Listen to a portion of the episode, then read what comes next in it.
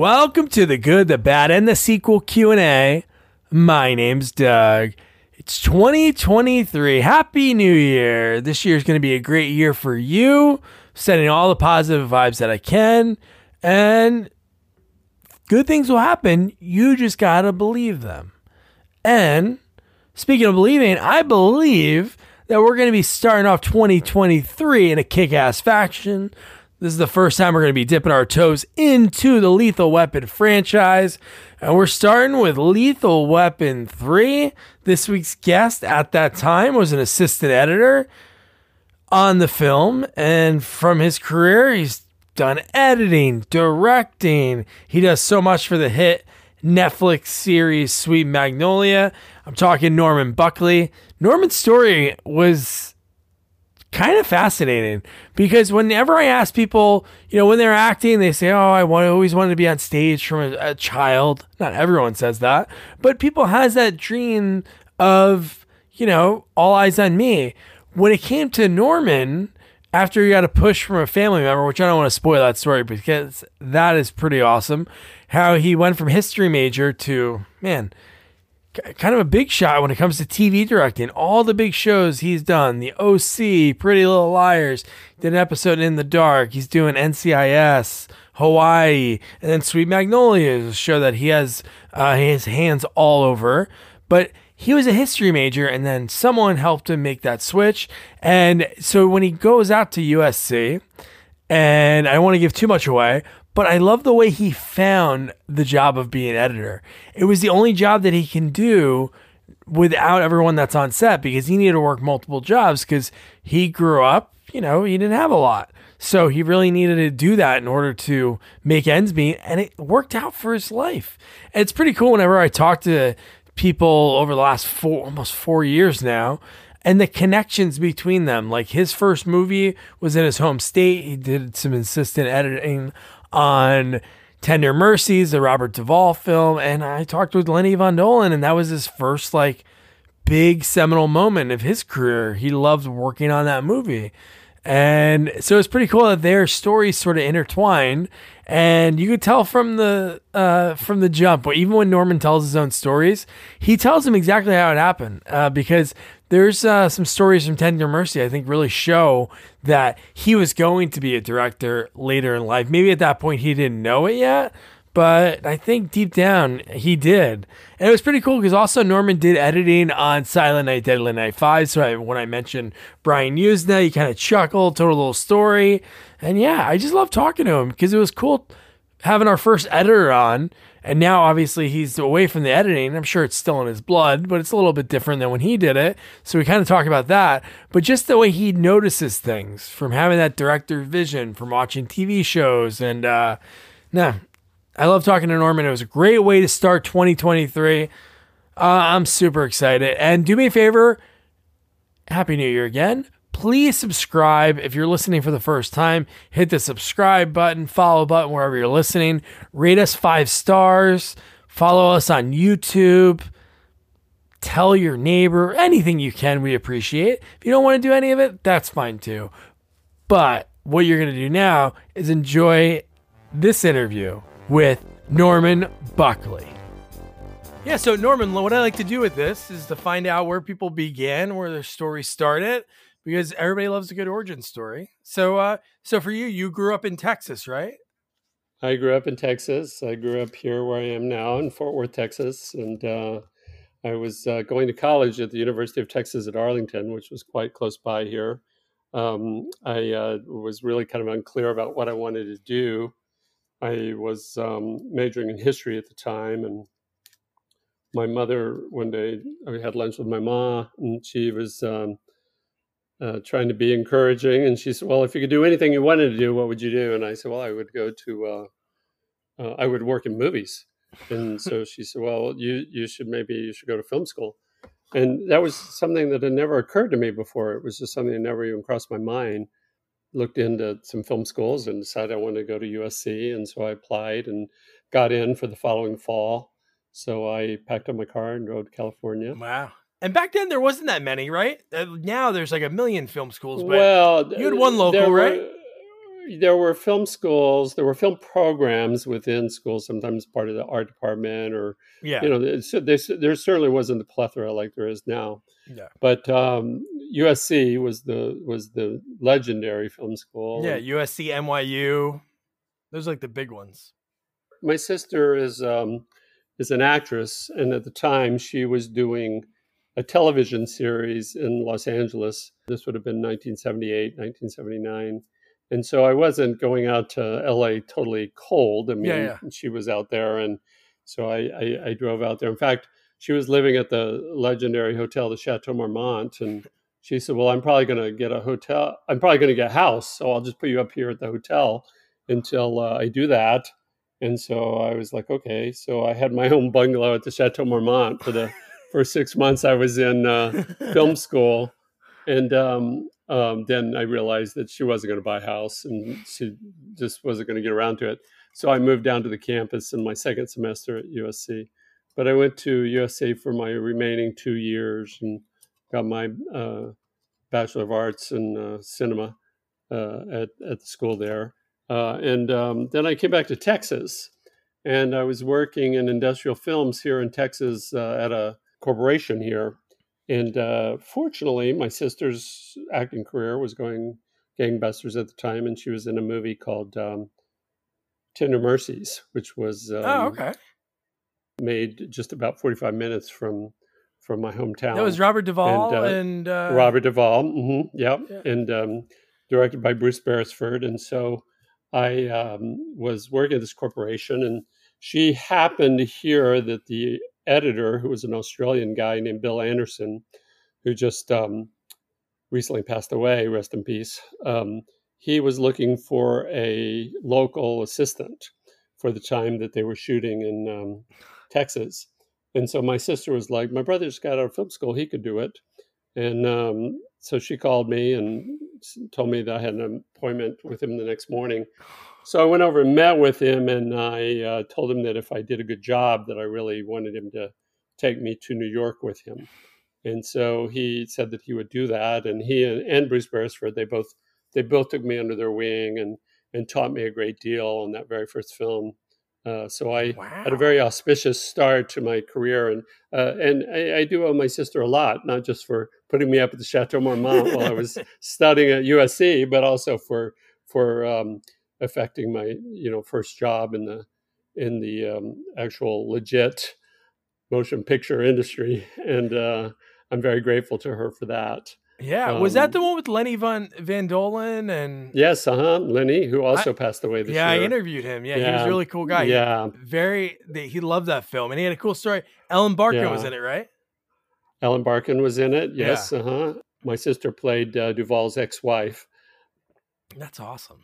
It was uh, it was a really great opportunity for me because it quickly led to two other films that were both uh, shot in Texas and finished in New York. I did. Uh, I followed that film up with uh, being an assistant editor on Silkwood, uh, and then I was an assistant editor on Places in the Heart. So really quickly, I uh, became like this um, guy who could work in Texas locally and and knew how to be an, a good assistant editor, and then was able to work in the unions in New York.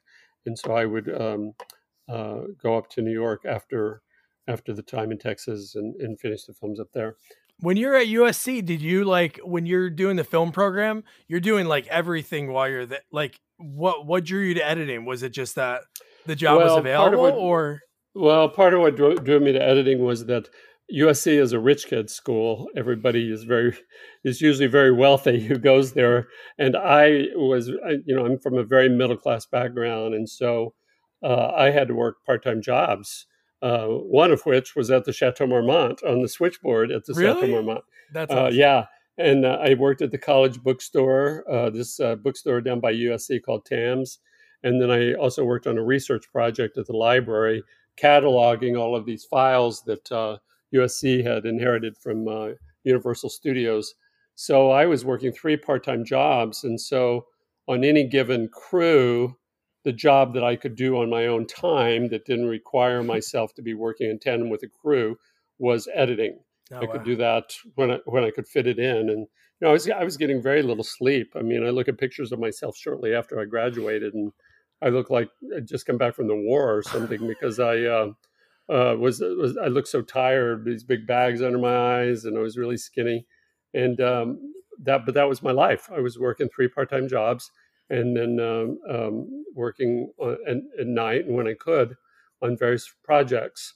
Uh, and you know, within my class of people I became one of the people who uh, was an editor in my class. And so that was kind of how it happened. It wasn't like some grand plan on my part. In fact, no aspect of my career has been any kind of um, there's been no no real plan to it as much as I just always ended up landing in the right place at the right time and and uh, really seized the opportunity that was in front of me. I, I do feel like that I was ready for all the opportunities that came my way, but I never really decided to go to film school as much as I was just knew I didn't know what I wanted to do with a history degree. And my mother was kind of the one that was like, "Well, you should go to film school." That's awesome. And then uh, I didn't really have a plan for where I was going to live. You know, when I got to California, my sister was kind of like, "Yeah, I'll put you up here at the hotel." and then I didn't really uh, have a plan for well, what, how what how I was going to succeed in film school. But I just like uh, took to editing like a duck to water, and I was good at it. So I understood I understood it intuitively, and I and I often say to people people who are trying to plot a career path, I I say, look, you know, I'm not the guy to talk to if you have real certain career plan you're trying to track. I'm the guy to talk to if, if you really want to trust that, that life will show you what to do next, because it always has in my case. I never really planned to become a director. I was editing in features and I was really enjoying editing in features. And then I had a producer that wanted me to edit some television pilots. And I did, and all of my pilots went to series. Whoa. And so I, uh, he wanted me to stay on and do a, a series and I was like, oh boy, I don't really want to be editing in television because you're essentially cutting half a feature film every three weeks. And so I was offered the pilot of the OC, uh, wow. uh, and they wanted me to stay on the series. And I said, well, I'll stay on the series if you let me direct. And they were like, okay. And I was like, okay. Yeah. I guess I'm going to direct now. You're like, it, worked. Uh, that, it actually worked. Yeah well, it was interesting because I mean, look, I, I think that everything I had been doing was leading up to that. Yeah. I think that I'm just I'm much more of an intuitive thinker, and uh, I intuitively knew how to edit, and I intuitively was moving towards directing the whole time because that's the kind of editor I was.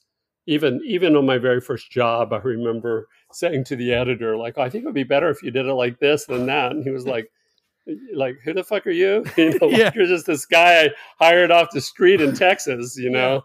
Yeah. And uh, I remember one time he he got really angry at me because I I had a very strong idea of the way a certain sequence of scenes should be constructed, and I told him what I thought. And um, and this was the days where he was working on Moviola, and I was standing next to him, and handing him handing him trims. And and um, I I said to him I said I really think this would be better if the scene was in front of this scene instead of behind the scene. And he said well I, I don't agree with you.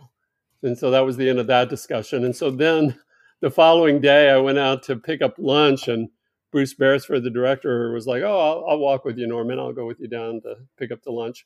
And so Bruce and I walked down to the corner and while we were walking down the corner I was like you know Bruce I really feel like the the the sequence of this scene the, the the sequence should be this scene and then this other scene not the way it is currently in the cut. And so we got back to the editing room and bruce was kind of like norman had a really good idea when we were out at lunch and oh god i got in so much trouble i mean I it's so fortunate it's it's so fortunate that i wasn't fired right at that moment and uh, uh, you know th- my career could have ended right then because um, uh, Bill Anderson, the editor, he's like, Norman, I need to speak to you out in the hallway, please. And so I, he took me out there and he really read me the riot act. He was like, Don't you ever do that again. Don't you ever go around me. Don't try to do an in run around me. But it wasn't coming from a place of wasn't coming from a place of me wanting to be right or me wanting I just genuinely believed I still believe, you know, I still believe that the the sequence of scenes would be better if it was structured slightly differently than it was. But that's uh, you know that's just the way that my mind works, and I've always been that way. Uh, and I think that people picked up on that. I mean, I think that people understood that I that I was always looking for um, uh, the the best possible product. You know, I've never been somebody who's who's trying to win a point as much as I've always been just trying to like come at it from this is what I really believe would be the best. Yeah. And uh, so that that has served me very well, and and I've always been in the right place at the right time. As I said, people really wanting to see me succeed because they do believe in uh, how hard I work. And what was so, like uh, the big? What was the big break? Like, was it a particular movie or TV show, like editing wise? Because obviously you're editing for a while. Because the credits wise, they're never all on here. But like the first one that it's just you as editor is like Triumph of the Spirit, Firebirds, yeah, or Silent the, Night. Yeah, yeah. Triumph of the Spirit was a was a very um, um, powerful film. Uh, it came a little bit ahead of its time, I think. It was shot in Auschwitz. It was about the Holocaust. Oh wow! Worked with a um, worked with a director called um, a, a named Robert Young, who uh, uh, has been a great mentor to me, and I've done several films with him. Uh, he um, he again, I was editing under the auspices of another editor, and um, uh, but Bob was very open to my ideas, and and then I subsequently cut another film, another two films for Bob, and then on a third film, uh, or actually a fourth film, a film that the Criterion Collection was picking up of his, a very early film of his uh, called wow. Alambrista. Uh, he um, asked me if I would go back and recut Alambrista because he believed in my ability, and I'm very grateful that he allowed me to do that and to be part of that process so I had a I had a, a, a great um, uh, mentorship. I you know I also worked with Bob Leighton on When Harry Met Sally. He was oh, an wow. editor I worked for. Uh, I worked on on several films as an assistant and really learned from some of these guys who were at the top of their game and at the top of their craft.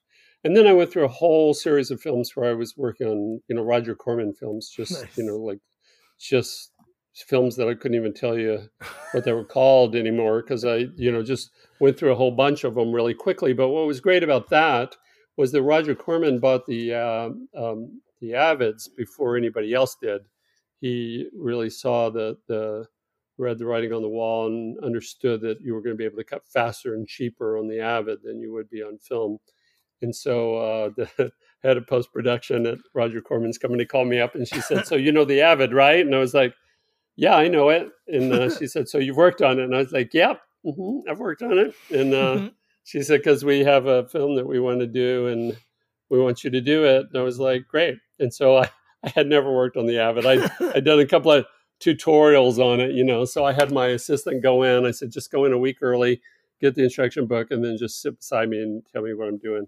And uh, we cut that film with him sitting right next to me, just telling me how to how to work through the uh, process of uh, working on Avid.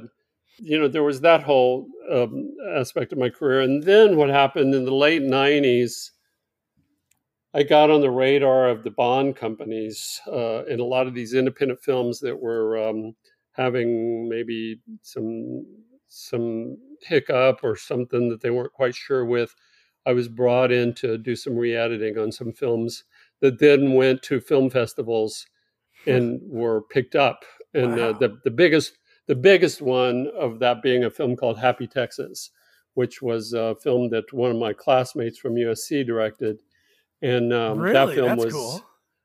yeah, and that film had another editor and it was not in good shape. And so he asked me if I would come to a screening of it. And I saw it and I, I said, well, I think you need to, to re-examine you need to re-examine the way it's edited because I said I feel like the comedy's just not landing.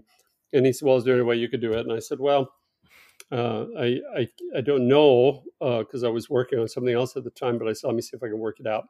So again, I was working in the day on one film, and I was re-editing Happy Texas at night, and then uh, Happy Texas went on to be sold at Sundance for you know ten million dollars, which Whoa. up to that time was the largest uh, price that had ever been paid for a film at Sundance. And so that was that gave me a lot of cred. Yes. So going into working on some of these pilots, uh, and you know, I was doing pilots because you know you knock them off in six weeks and then you move on. And so I, I was was open to cutting pilots in between other feature films.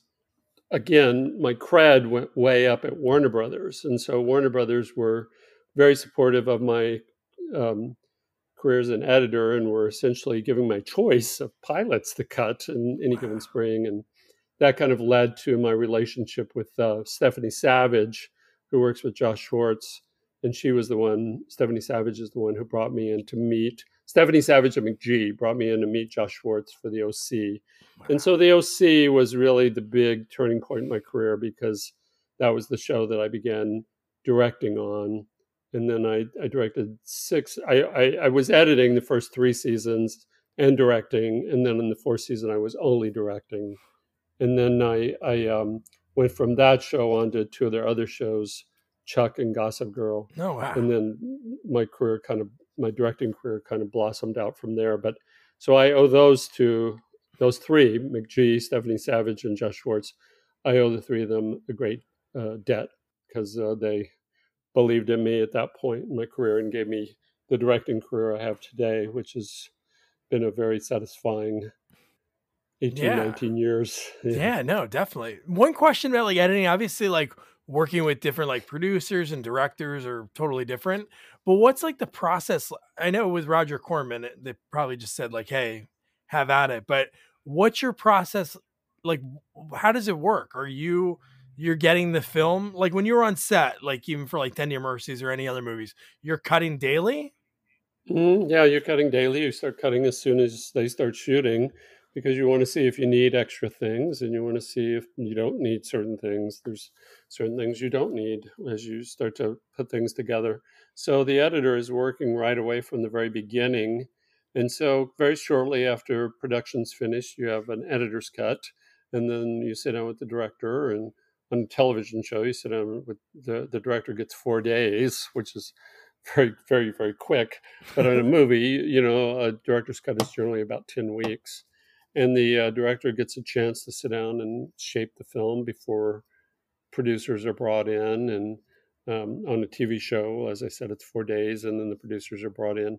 But the editor, you know, basically has a an opportunity to put together a cut that he thinks makes he or she thinks makes sense. Yeah. Um, I always liked when I was editing. I always liked having a lot of input from the directors. So even when I was editing in television, I would go down on the set and talk to the directors and say, "Would you have in mind here?" or ask them if they wanted to look at anything as I went along.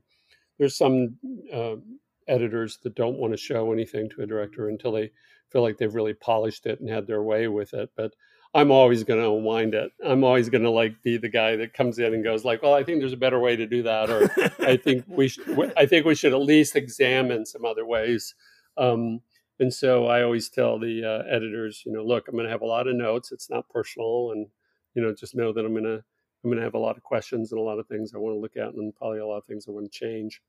But um, um, that's that's part of the process I enjoy is is the actual examining the the footage and finding you know like um, what are the what are the potentialities in it that um, maybe the the editor didn't see the first time through. Nobody nobody can see everything. Yeah, and uh, you know I, I, I always have ideas about the way that I think things are going to work, and then I see them and I go like, eh, that didn't work so well, did it? and you know I'm always I'm really I'm really open to uh, somebody else having a different point of view. It's never been with me, as you can probably tell from the stories I'm telling yeah, yeah. from the very beginning. It's never been for me about, oh, I need to be the one who decides. You know, I, I could give a shit about whether it's my idea or somebody else's idea. I just want the damn thing to work. Yeah. know, and I want people to be moved by what they're seeing. And so for me, the most important thing is that, you know, I am working with people who are just playing full out I get a little irritated sometimes when I work on a television show where I feel like the editor just wants me to pat them on their head and send them on their merry way. I understand that because you know they're very busy and it's hard, but you know I am always going to come in and want to kind of examine the material and look at what are the other things that you may not see the first time through, uh, because it is a very intuitive process and you want to you want to leave the room for discovery. Yeah, no, I was just trying to think because some actors, I don't know if actors ever had any gripes against you, but I helped an actor write write his memoirs. This guy Larry Hankin, and he Uh-huh. was telling me that he would like do a take on a show, like on a guest spot or something, or in a movie, and then he'd see the movie and be like, "Why'd they use that one?" Mm, well, I, I did have an experience one time with um, I was working on a movie, and um, there was a lovely actress in it uh, who was married to one of the producers. Yep. And uh, the director and I were looking at the film, and I said, "Well, you know, this film would work so much better if we could drop this scene with this with this actress in it." And he said, "Well, that's never going to fly, you know, because this, the producer won't allow that scene to be cut." And I said, "Well, we really owe it to ourselves to take it out. We really owe it to ourselves to have at least one screening amongst ourselves where we take that scene out because the scene the, the movie would play so much better without it. It just stops everything cold. And so we did that. We had a screening and and uh, it was just me, the director, and, and the producer, and, and, and another producer. It was the four of us. And uh, the lights came up at the end of it, and the producer was married to the actress. Said, you know, he said, well, you know, the movie was playing so well. I think we should put that scene with my wife back in. And so we did. We put it back in again, but nobody could deny that the movie was better without it. Yeah, We all saw it. We all saw it. We all saw the movie. And so after another couple of days, he came back and said, "Yeah, let's take that scene out because." Um, it- yeah, and you know, look, it's painful. It's painful. yeah. There was nothing wrong with the scene in and of itself. There's nothing wrong with that scene. It was the flow of the material overall that was suffering. Now, uh, Tender Mercies is another example. Tender Mercies was actually finished. We finished the film and it was 20 minutes longer. And there was another 20 minutes of story in there, including several scenes with El- Ellen Barkin, uh, several scenes with my sister, uh, who played uh, Robert Duvall's ex-wife, and um, then Universal was very nervous about the film because they felt like it was very slow moving, and so they didn't want to release it unless Bruce cut 20 minutes out of it. And so Bruce went back in and cut 20 minutes out of it just before it was released, including almost all of Ellen Barkin's work. Oh And, you know, it's like I think I think Ellen Barkin was actually in one scene in the final film, and um, um, the scenes that she was in, um, and the scenes that she was in with my sister, because my sister played her mother, um, they were excellent scenes. But the movie that Universal wanted was not the 20 minute longer version. Now, I personally think the 20 minute longer version would be a better version of that movie because there were major jumps in story that I just felt like weren't warranted by the material that was there. But that was what they wanted. And at the end of the day, you know, we work in a in a business. Yeah. In, in television, I've had a, a producer remind me that we work in an advertising delivery system. You know that that's that's what we're doing. We're delivering advertising, and so you know there's there's many things that get sacrificed, both good and bad. I just gave you two examples. One of which Yeah. I think the movie was actually better by taking out a scene. Very good scene, beautifully acted, beautifully performed, was stopping the movie cold. You know, and was was was off story. Was off story about what the movie was about.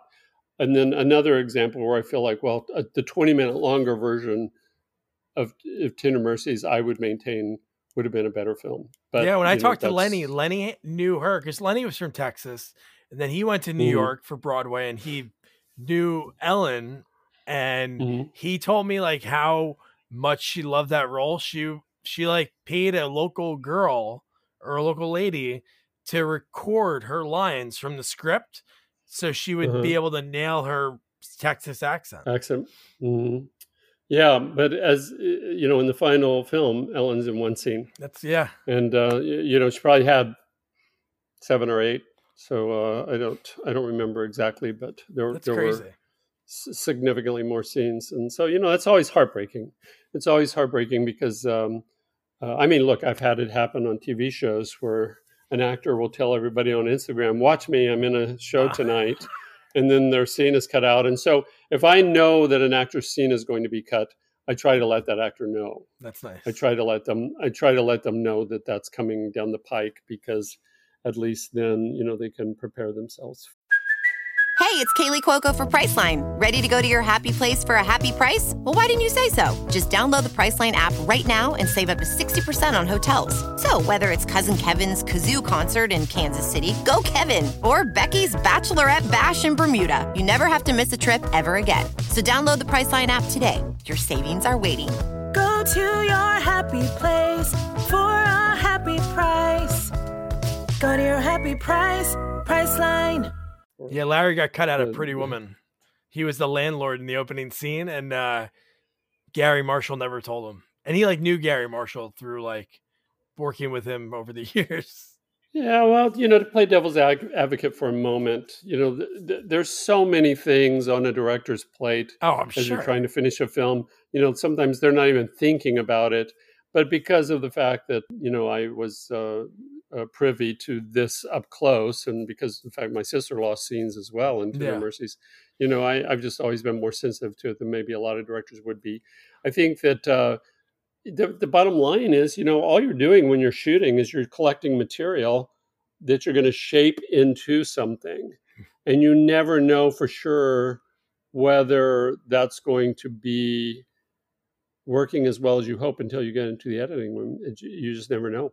And um, it, it, as I said, it oftentimes doesn't have anything to do with the quality of performance or doesn't have anything to do with whether the scene itself works but whether the scene works in the in the flow of the of the I you know I was just reading an article with uh, Cate Blanchett about uh, Tar.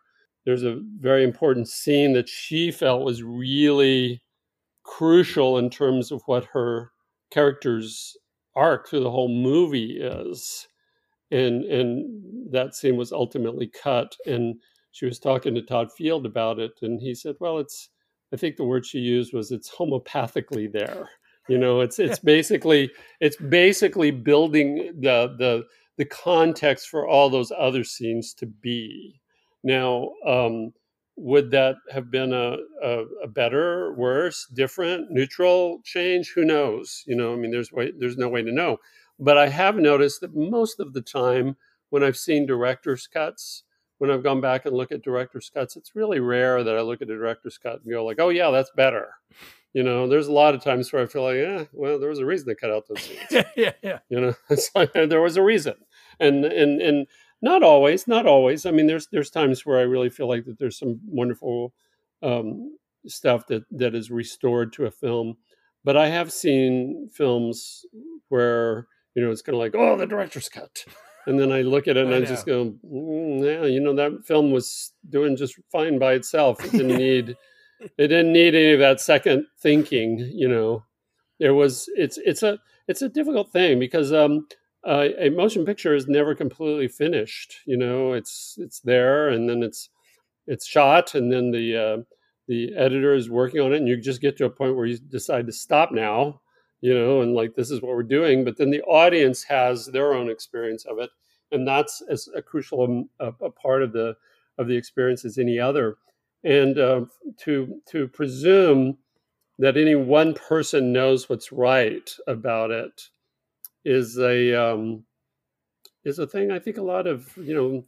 Uh, of um, visual artists, uh, painters would have a problem with because uh, uh, my my my late spouse was a painter, and he said that um, you know he said it's never finished you just get to a point where you stop and um, you and you move on to the next thing you know the, the energy moves elsewhere and i do think that there's something about going back and looking at something over and over again that kind of becomes a little bit of navel gazing you know like i, I work on shows and people are like you know what's your favorite show and i'm like well whichever one i'm working on Yeah. because i'm always i'm always Yeah. moving forward i'm not i'm not thinking about like how would I have done an episode of the OC different? Oh, you know, you I, am not. I'm not looking back. Yeah, I'm not Yeah. looking back at that. That they're they're like little boats. You finish them, you set them off to sell, and then you move on. Yeah. You know. Is it hard for you to watch like normal TV? Like, be like I'm saying with the editing background, because I f- find myself like, and I don't have an editing background, but when you watch a movie and you're like, why is it? Why'd they stop right there? Or you have like things Well, like uh, weird, odd cuts, jump cuts.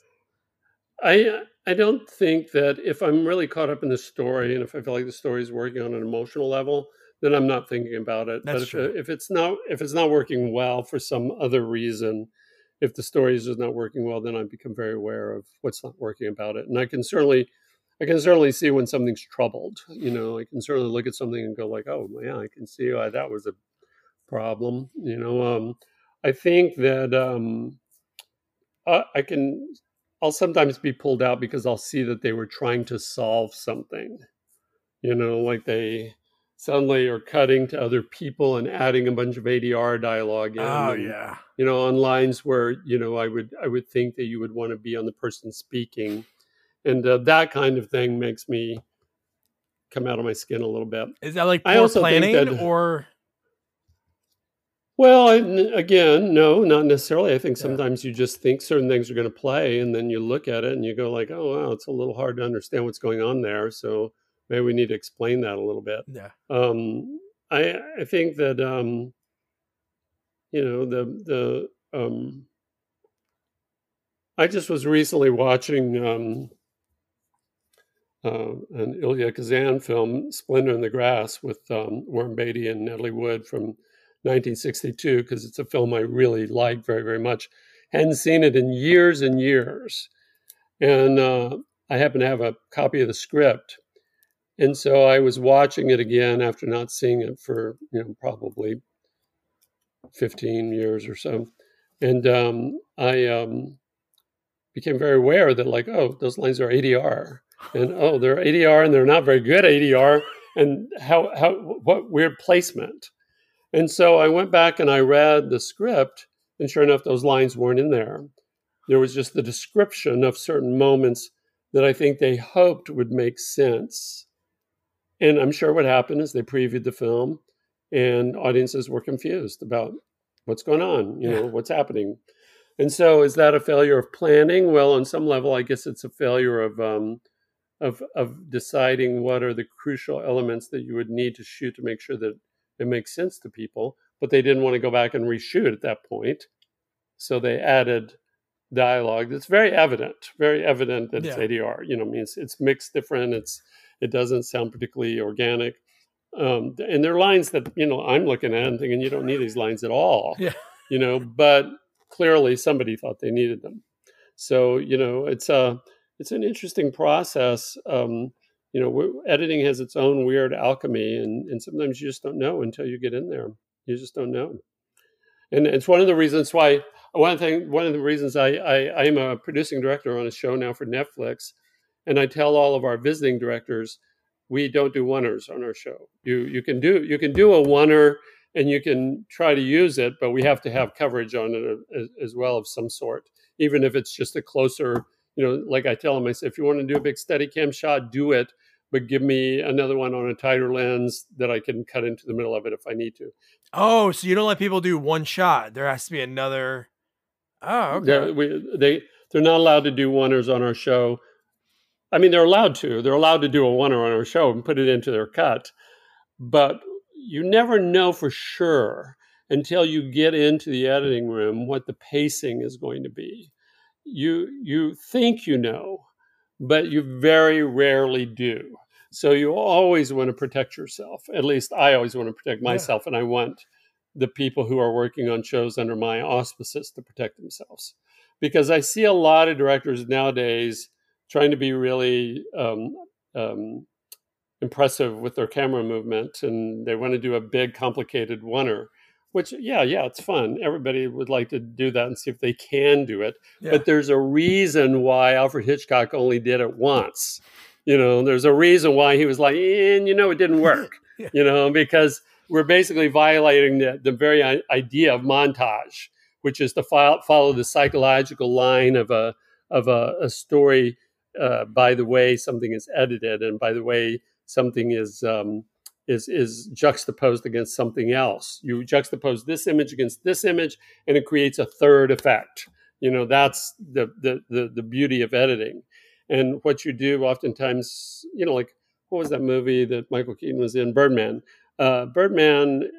There's just a lot of times in Birdman, I sat there and I thought, yeah, it's very impressive that they were able to accomplish this. And there are a lot of times where I would like to be on the other character now. Yeah. You know, like I felt the same thing about 1917. I felt like, okay, yeah, it's cool, it's cool, it's a stunt, but it's not involving as a film. It doesn't involve me. It doesn't. It doesn't speak to my particular uh, emotional experience in a film to see an entire film that's just one take. I'm just, you know, to me, that's that's that's it's basically not using one of the primary tools you have to use as a filmmaker to make people understand a psychological line of a story. Yeah. So, Wow, so Netflix, is that something you're working on right now? yeah, I'm a producing director on a show called Sweet Magnolias. That's uh, we just finished Oh. our third season. Yeah, so uh, we we just we just wrapped our third season a couple of months ago. Congrats. Um, That's like a big hit. And it is a big hit, and uh, very hopeful we'll get a fourth season, but we'll see. Um, I am very grateful to have worked on it. I shot the pilot and have uh, directed uh, 14 episodes over the three seasons. wow. So uh, um, it's it's a real labor of love for me. And then the other show I'm doing right now on a regular basis, well, on a regular basis, I've done two of them. I did one last season. I did one this season. Is uh, NCIS Hawaii. Cool. So I uh, went right from uh, Sweet Magnolias to Hawaii for one episode of that, and uh, really, in great. I was grateful that uh, they invited me back to do that show because that show was kind of like a paid vacation. So, yeah, yeah. so- What is it like when you're like a director for like how long are you there for like a typical show? Shoot, shoot just under a month. Uh, for the first episode I did, it was a little over a month, and this one was just a little under a month. Um, it's a, it's the the job of the way the television directing has evolved is is odd, but it, is what it is. And there oftentimes are a lot of rotating directors in and out, and um, I find that that is a, that's a fun job. It's really fun to just kind of go in, do your thing, and then leave. Uh, I tend to enjoy the shows a little bit more where I'm very invested and where I like have a long history. So, for instance, I did uh, you know I worked on the OC from the very very beginning. I edited the pilot and I edited and I directed uh, second unit on the finale, the series finale. So I worked on it all four seasons. I was there every single day of all four seasons, and then um, um, on Gossip Girl, the original Gossip Girl, I directed twelve episodes and. Um, on the original Pretty Little Liars, I directed 23 episodes Oh, I love that. so I enjoyed I enjoy those shows where I go in and I really uh, dig in. I feel like a, it's a family. It's a family that I'm very close to. I have a very um, a great shorthand with the cast and the crew. I tend to enjoy those shows shows more. But I also was, you know, I was really looking forward to going to NCIS Hawaii because it was just like, okay, I'm here. Just tell me, you know, what's the drill? What do you want me to do? You know, what's what's the job? You know, and and my job as a visiting director is to come in and look at the show. It's like, okay, this is the way they shoot the show, and I will shoot the show the way they shoot the show. So, for instance, if I worked on a show where they were saying we do all oneers, I'd be like, okay, let's let's we'll figure out how to do all oneers yeah. you know um, but my job as a visiting director is to come in look at the show see how they shoot it not try to imprint my stamp and originality on it try to find my way of bringing my sense of values my sense of storytelling to the way they shoot the show but to sh- but to do it in a way that uh, is going to fit within their template of how they shoot it so for instance on ncis hawaii I shoot a lot more coverage than I ordinarily would on my own show. You know, like uh, Yeah. on my own show, I don't I don't ever go into big tight close-ups unless it's a big emotional moment. Um, but that's not the way they do it on that show, and so I will do it the way they do it. Yeah. You know, well, they got those one liners. You got to get those one liners just before the commercial break. Well, I think the, the important thing for me is that I am a guest. I always say when I'm working on a show where I'm a visiting director, I always say I'm double parked. You know, my car is running in the parking lot, and uh, I, I I am there at the I am there at the um, pleasure of those people for whom I'm working, and so I want to make sure that I give them a product that fits within what they do but that they like that they look at and they go like yeah we like it you know? So i was very pleased when they invited me back for season two because um, i really enjoyed working on the show in season one and uh, it was fun. It was fun to do something different after doing three seasons of a show where you know I'm I'm involved in every single decision Yeah. that's made from casting to music to to the editing. You know, uh, I work with the the showrunner very closely and the other producers on the show, and we we all work very very much about you know exactly what we want the show to be and how we want it to look and how we want it to feel and and that's that's a lot of work you know it's a lot of work and so it was kind of fun to you know finish the third season and then jet off to hawaii and just be like hey this is great now i'm going to go walk on the beach before i go home But it's got to it's super So- grueling, like right? If that show shoots, if you were there for a month for one episode, that's why. Is that why TV all- shows? Oh, not all of them are like that. Okay. Well, no, that's that's pretty much the, the schedule, but uh, sometimes even longer if you're doing two episodes at once because a Oh, lot okay. of people are block shooting these days. You know, that's not all shooting. That's prepping. You're there prepping. You're location scouting. You're doing all of that. Then you're generally shooting like eight or nine days, or fourteen or fifteen days if you're shooting a block of episodes, meaning two episodes at once. You know, it's it's that's not an unusual schedule. That's Okay. No, I was gonna say because most shows when you watch them, even like shows like like Seinfeld, like thirty minutes, you'll see a lot of the same directors' names, but not Yeah. like the same one back to back to back episodes. I was thinking, I don't know if that's like a hey, it's a grueling process to be a TV director, or we like to switch it up a little vision wise, like having a different director. Well, I think there's some of that that goes on. I think that Yeah. there's some people wanting to, you know, not give the uh, directors too much of a foothold, you know, so that they can kind of keep the show more the way that they want it to be. Then you see other shows like, you know, Mike White directed all six episodes of White Lotus. No, that's Um, true. Uh, Steven Soderbergh directed all of the episodes of The Knick. You know, you, you're seeing more and more of that too, where you get, you see these auteurs coming in and writing and directing, you know, the whole thing. Um, but that's that's unusual. You know, that's that's the exception. That's not the rule. The rule is basically you you come in, you do it, and then you move on. Do you write it all? No, no, I I don't. Um, I uh, felt like that when I was young, I had uh, aspirations in that direction, but then I never really followed through on that, and I realized that what I'm better at doing, in, in many ways, editing is is essentially rewriting. You know, you're basically going in and and, and doing the final rewrite on the script in many ways. And so, you know, that just was my career path. My career path took me in that direction, you know, where I was focused mostly on editing and then directing. And um, I have tried to write a couple of times. I did write a script that um, was, um I was trying to get off the ground as a feature several years ago, but after my spouse died, I kind of lost the rhythm I'm sure. for it. You know, yeah, it just was like it was like, all right, that was then, and now is now, and you know, I was just happy to be working. And now, yeah, no. now at this point, you know, I'm I'm pretty happy with what I'm doing. I'm pretty happy working in a situation where you know other people are doing that heavy lifting, and and my skill set is something different. It's so crazy. You're going to school for history and your mom changed it. And then years later, you're making every decision on with other people, like on Sweet Magnolias, like on a show like that. It's pretty wild.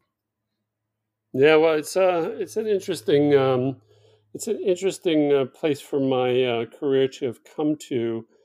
Um, that show in particular, just by virtue of the fact that I really relate to the show because I grew up around these kinds of people. The Sweet Magnolias is about a small southern town in South Carolina, but it could just as easily be about a town in Texas. You know, Yeah. it's it's very um, much just about community and you know. So at this point in my life, to also be returning to where I grew up, it's curious. It's a curious. Uh, it's a curious journey. So.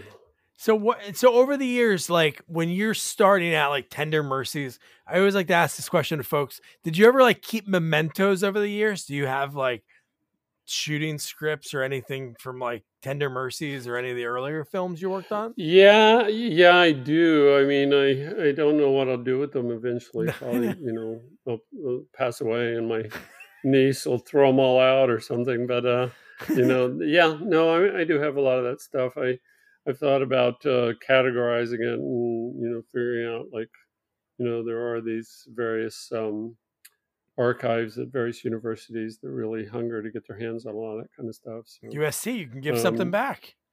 yes, I could. I, you know, it's funny. I went to USC, and then I've the past several years I've taught at UCLA. Oh, cool. So um, The rivals. Look at that. my allegiance is split, you know, because uh, I started teaching at UCLA in around 2004, and then I stopped teaching there for a long time, and then they asked me to start teaching there again. Uh, um, I'm going to take a break now from teaching, but I taught there this last spring. It's the last time I was in LA, actually, and um, I do enjoy teaching. I do enjoy that process of um, kind of passing on what I know because I do feel that uh, I mean it's another reason I like to do these podcasts is just to talk about the things that are important to me because I do feel like that a lot of this um, this well I, I feel like a lot of the apprenticeship process has gotten lost in the business. Is that even a thing anymore? Well, not in the way that it once was. Uh, I like I say, when I worked on Tender Mercies and when I worked on Silkwood and when I worked on Places in the Heart, I was right next to those editors and I was talking to them about their choices and I was involved in their in their thinking process because I was, you know, as Bill Anderson was working on the movie Ella on Tender Mercies, I was standing there, you know, handing him actual pieces of film. I was handing him trims. Now the assistants work in a different room and they're digitizing and there's no there's none of that kind of cross pollination the way there once was, unless the editor really makes an effort to do that with his assistants, his or her assistants. And uh, I do think it's a very important thing. Is I was very fortunate that I had that training, that I had the training that I did, because that I don't see that happening a lot. And I do think I learned certain things back then that are, you know, there's certain things that are. I mean, I see a lot of. You were asking about do I bump on things when I'm watching TV, and not exactly, but I do see a lot of lazy editing. I see a lot of what I call lazy editing. I mean, I can look at what's on the screen and just go like, eh, that could have been put together much better, and it's just not lazy sound editing. You know, Yeah. where you hear people's lips smacking all the time drives me nuts. And I'm, you know, like I've probably, you know, like the various editors that have trained under me, I've made them just as just as anal about it because it's just, you know, when, when you and I are talking right now, it's very rare you hear either one of us going, Yeah, yeah. but but you have actors out there under hot lights and they're nervous and they're trying to remember lines and their their mouths are dry from from a certain amount of just uh, performance anxiety. Uh, you know, there's a lot of lip smacking that goes on, and it really drives me crazy when I watch a TV show and just hear that going. I also don't like exasperated exhalations before a line. You know, an actor will go, and then they'll say their line. You know, and a lot of that stuff is is left in, and and you know that's an actor trying to remember what they're supposed to say next. That's a tell. Yeah. You know, that's basically an actor kind of like, I don't know what I'm supposed to say next, so I need to take a minute and think about it. So I'll take a deep breath and exhale. So I call them exasperated exhalations, and I think they're very, um, they're they're they're they're lethal to the dramatic movement of a scene. You know, so I'm I'm quite uh, I'm quite uh, hard on editors. Sometimes I'm like, get rid of that, get rid of that exhalation before that line, or Yeah. you know take out the audio of it at least you know if you want the beat before the line take out the audience uh, the audio because it just feels like a an air balloon it just feels like the air is going out of the balloon when um when um you hear a big exhalation in the middle of a scene and and that was stuff i learned early on from some of these these um great editors and sound editors and music editors that i worked with uh, back in new york in my new york days I mean, these these were people who were at the top of their craft, and they taught me, and they were diligent in the teaching and hard about it. You know, kind of like, no, this is important. And um, I, I really feel like that I was lucky that I grew up in a time and worked in a time when when the apprenticeship process was was just that. It was an apprenticeship process. You really learned.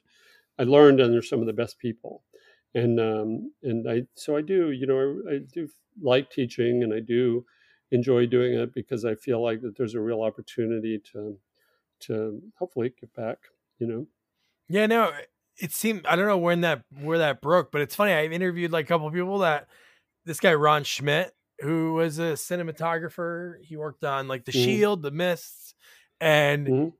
he his apprentice was a guy I interviewed like two weeks before. This guy Steven Poster, and it was so funny. He Mhm. goes, "Yeah," he goes, "I know, I know him because when I was at film school in L.A."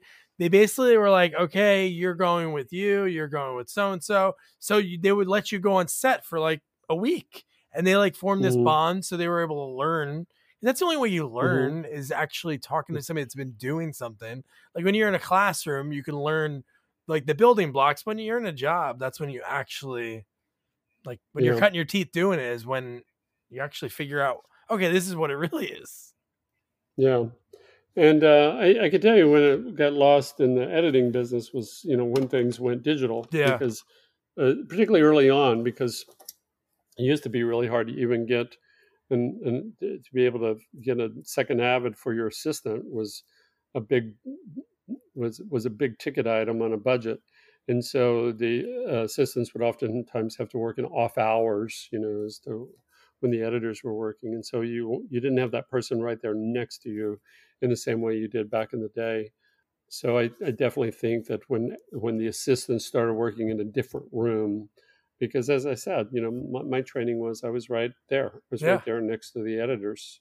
I was right in the room with them. I was the one that was making sure they had what they needed and um, they would talk about their process as they were doing it you know Do you think it got to the point because digital, they didn't need like some people on set and they would just be like, hey, we'll send you the files and you can work on it?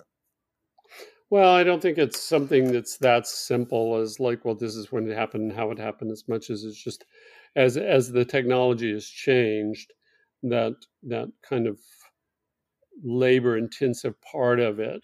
Look, in some ways, I wish I'd grown up in the digital age because I spent years of my life reconstituting trims, you know, and and uh, that, that's time I'll never get back.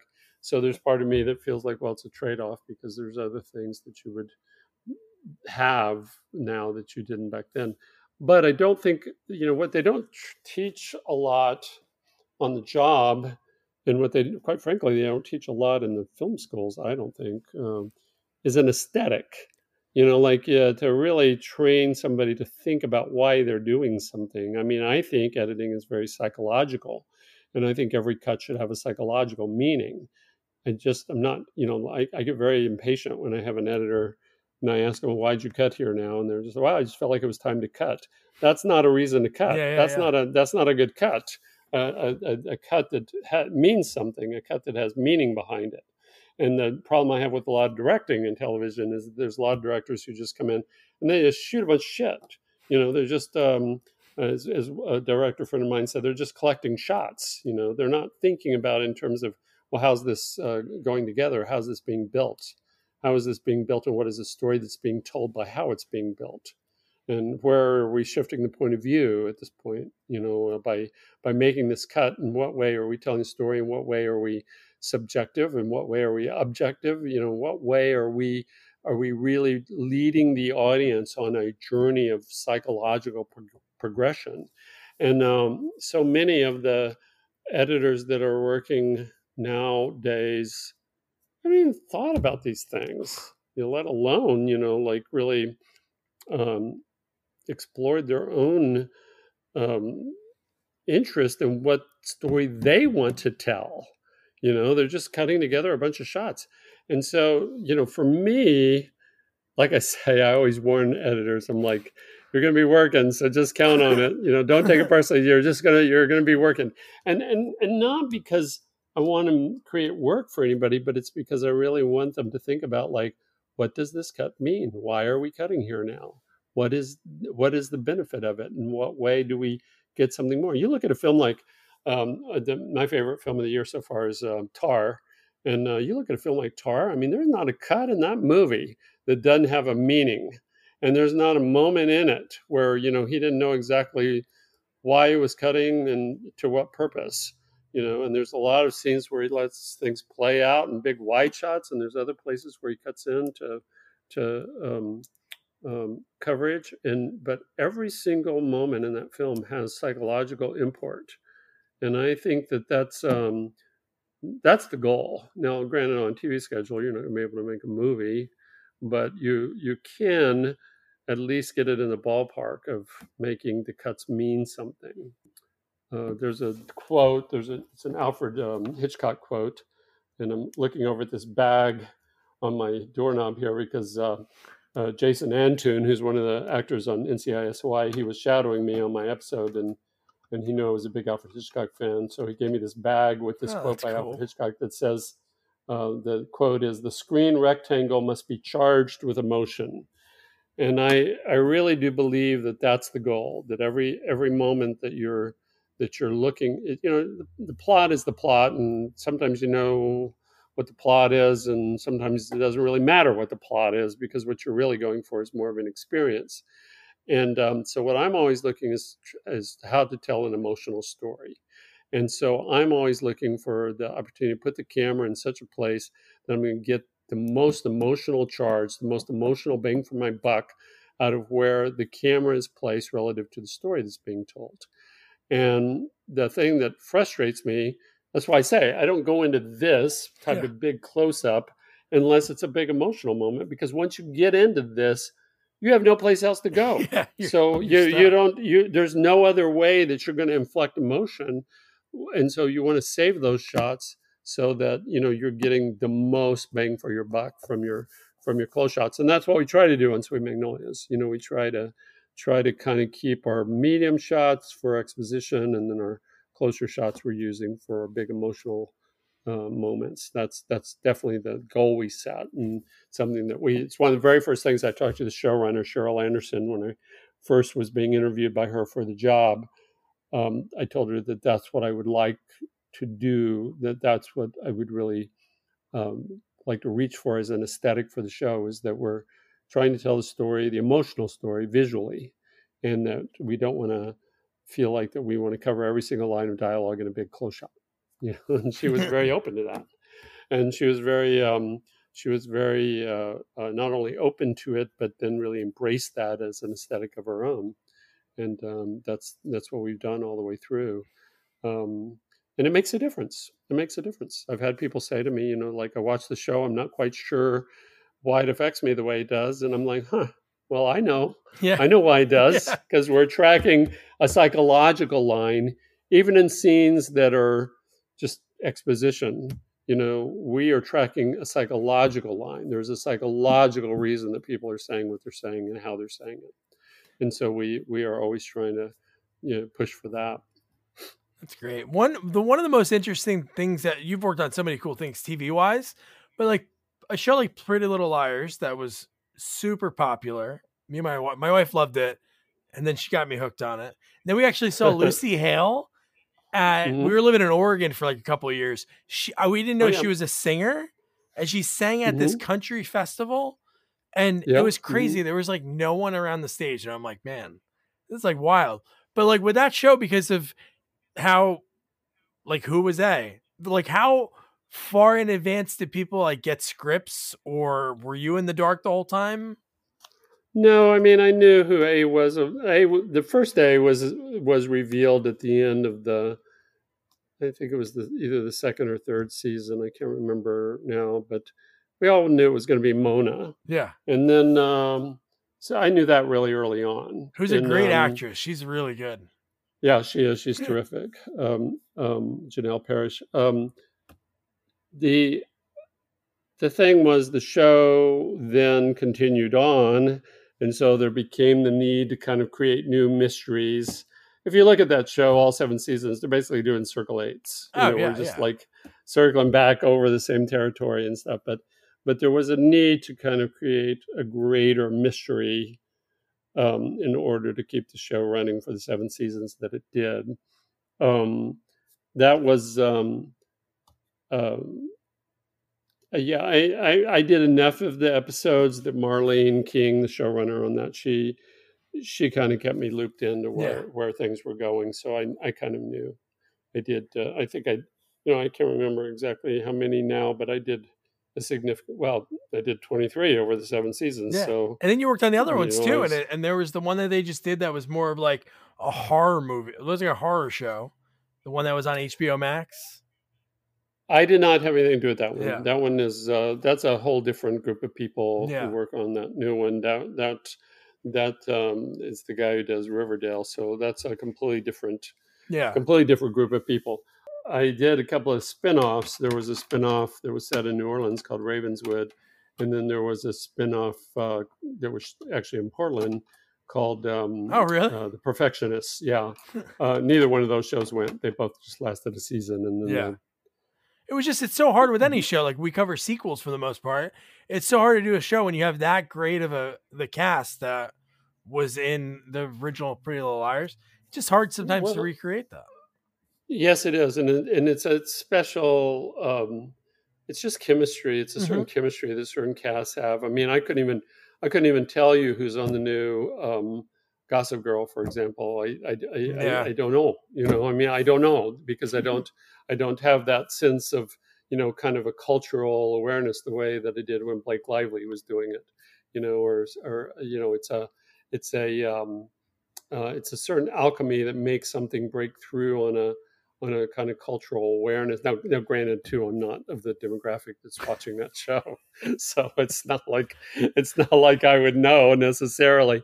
But I'm just saying that our cultural landscape is changing so quickly too. Even in the 15 years since the original Gossip Girl went on the air, you know, the cultural landscape has changed so much because now so much of it is TikTok and Yeah. you know who's popular on TikTok and who's popular in ways that I just I can't keep up with any of it anymore. For a long time, I did. For a long time, I was very You were good, you were hip, um, and then it well. For a long time, I was very. Um, I would say for a director, for a television director, I was very well versed in the ways of social media. But hey, I, particularly with the pandemic, my priorities changed. You Yeah. know, it was just like, eh, you know, I'm not going to spend you know three fourths of my day on Instagram and Twitter.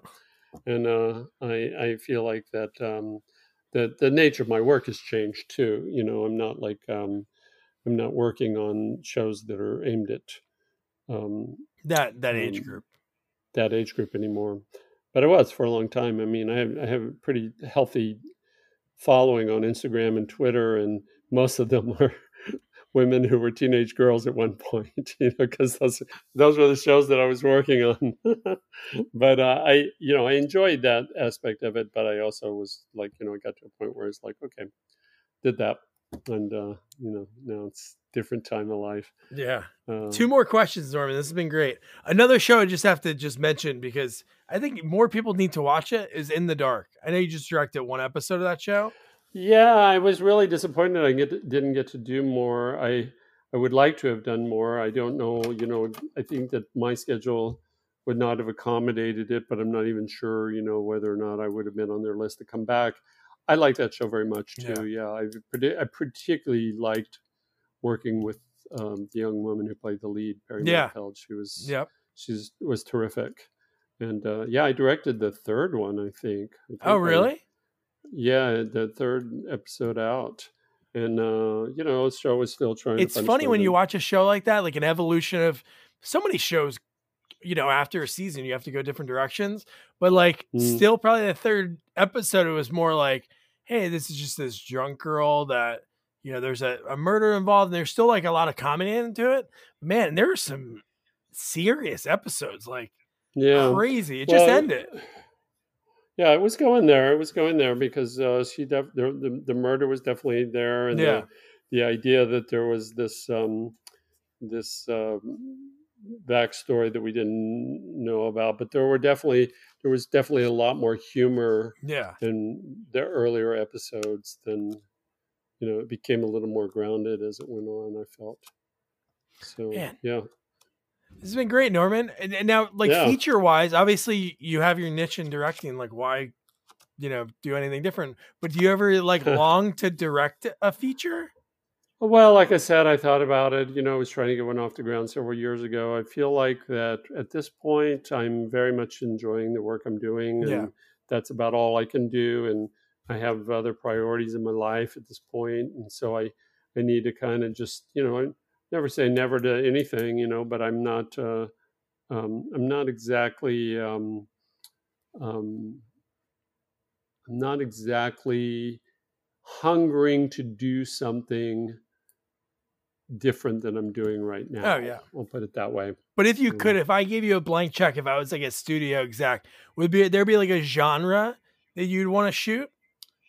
Well, I think that uh, I'm always interested in um, uh, drama, uh, you know, really human uh, stories, and those are not the kind of movies that are getting made these days. Yeah. You know, it's kind of like uh, the the movies that are getting made are romantic comedies and um, uh, action superhero films. Those are the films that are getting made. You know, the the day of the character driven drama, you know, have really been circumscribed, and they're they're still out there, but they're um, Few. They're yes, and they're in the the theatrical window for them is is also not what it once was. People are not going back to the movie theaters except for the big tentpole movies, and Yeah. And you and you see a lot of these people who are done, but a lot of these films that are done by very established directors, who who uh, their films are just falling flat at the box office. Yeah. What's his And, name's um, uh the the ah, what the heck movie was it with uh Matt Matt Damon and Ben Ben Affleck, the one that was set in who the heck directed that? Oh, Ridley Scott. It was about like a Ridley sword Scott fight. and, yeah, And that movie mm, had yeah. like no press, no Mm. commercials, and I think it was in and out of the box office within a month. 'Cause it just yeah, I, kinda, I, I quite I, I quite like that movie, and I thought to myself like, oh, I wonder why there you know nobody had the imagination to sell this. yeah. Um, there was a, there was another Ridley Scott movie that was happening right at the same time. I can't remember. Um, I know that there was another one that was oh House of Gucci. House of Gucci was happening right at the same Oh, yeah. time, and that was more sensational, and that had Lady Gaga, and that Yeah. had you know like. But like I say, the cultural landscape has changed so much just since I've been doing it. Just since I've been directing, the cultural landscape has changed so much, and I. I find myself far less compelled by what's happening in movie theaters and even even feature length films. Like I said, I love Tar. I thought Tar was fantastic. It's almost three hours, and uh, you really have to be willing to kind of go on that journey with that director for that for that ride. But that's my kind of film. Um, the the the things that are really compelling me more these days are are long form television, uh, like limited series. Oh, yeah. uh, White Lotus. White Lotus is a great example of some something that feels very much like a feature film, only long, and but does feel like a singular vision of someone. Or The Dropout, I thought was a wonderful show, the one about Elizabeth Holmes with Oh um, yeah. Yeah. uh, Amanda Seyfried, and um, I like the pill one too with uh, Michael Keaton. Uh, Dope yes, Sick. uh-huh, Dope Sick. I like that yeah one. And i think that that's that's what's really replaced the kind of film going experience that that i grew up with that i really responded to that i really reacted to a film like tender mercies a film like silkwood a film like places in the heart those films couldn't get made today Yeah. Well, I think you said it. You hit the nail on the head when it came to like social media and stuff.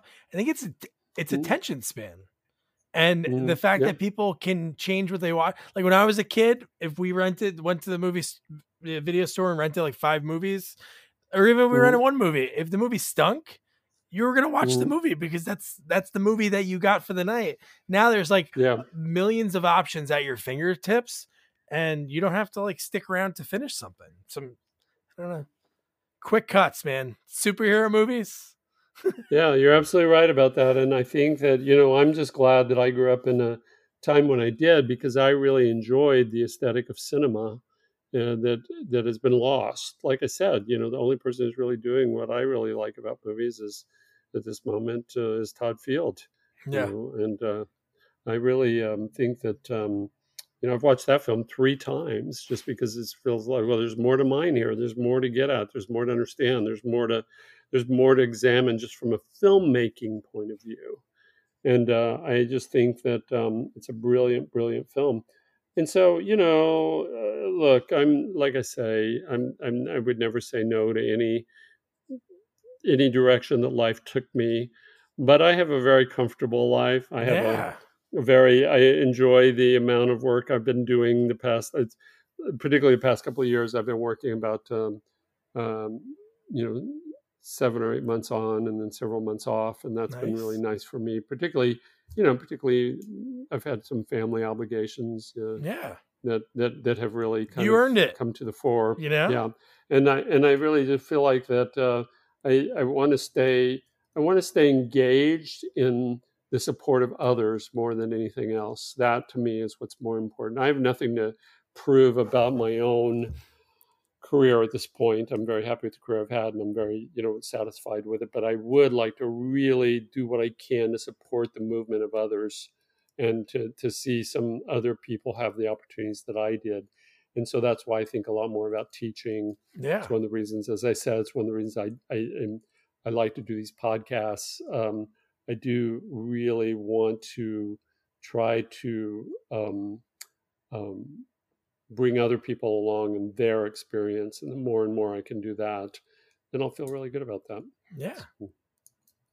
And then I love I love looking at like just where you went to. It's like everybody has like a starting point. Like you mentioned the Corman movies, but like Silent Night, Deadly Night Five, and we just covered that. And I interviewed Brian Yuzna, who just like produced and wrote like story and oh Brian, yeah, Brian definitely, was a wonderful definitely guy. wrote some of the script because there's a line in the movie when the little girl's sitting on Santa's lap, she asks for a VHS copy of Bride of Reanimator which is definitely Yeah, yeah. him uh, putting that in there. But you worked some other ones that aren't on here. Didn't you work on like Lethal Weapon three as an assistant editor? No? Yeah, yeah, I Yeah. did. Uh-huh. I worked on Lethal Weapon 3. I worked on uh, my favorite horror movie of the horror movies I did was I worked with Don Coscarelli on Phantasm 3. Nice. And uh, Don is a wonderful friend and he's a he's a great guy and he's somebody you should get on your podcast. sometime Yeah, I'll reach out to him. and talk to him. Yeah, because he is he was just I loved working with that guy, and I I recently did the the DVD commentary Nice. for Phantasm Three with him.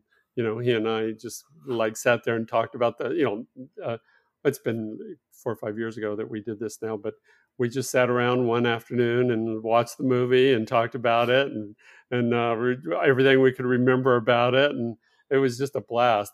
But he has remained a really close, good friend, and um, was somebody that I truly enjoyed working with. But um, uh, yeah, Brian, I, I pitched a film to Brian. I had this idea of a horror movie I wanted to do, to, and uh, he was very nice. He listened to me, but never went anywhere. So I guess it wasn't that good. yeah, I know. Yeah, he was definitely he- interested. I like Brian. yeah, terrific guy. Thank you, Norman. This has been great, man. I'm glad we connect. I'm glad I learned about editing and uh, talk about man. Just that's so cool. Your mom pushed you in that direction. Maybe if your maybe if your sister didn't work out, maybe she would have been like Norman. You know, it could be a history major.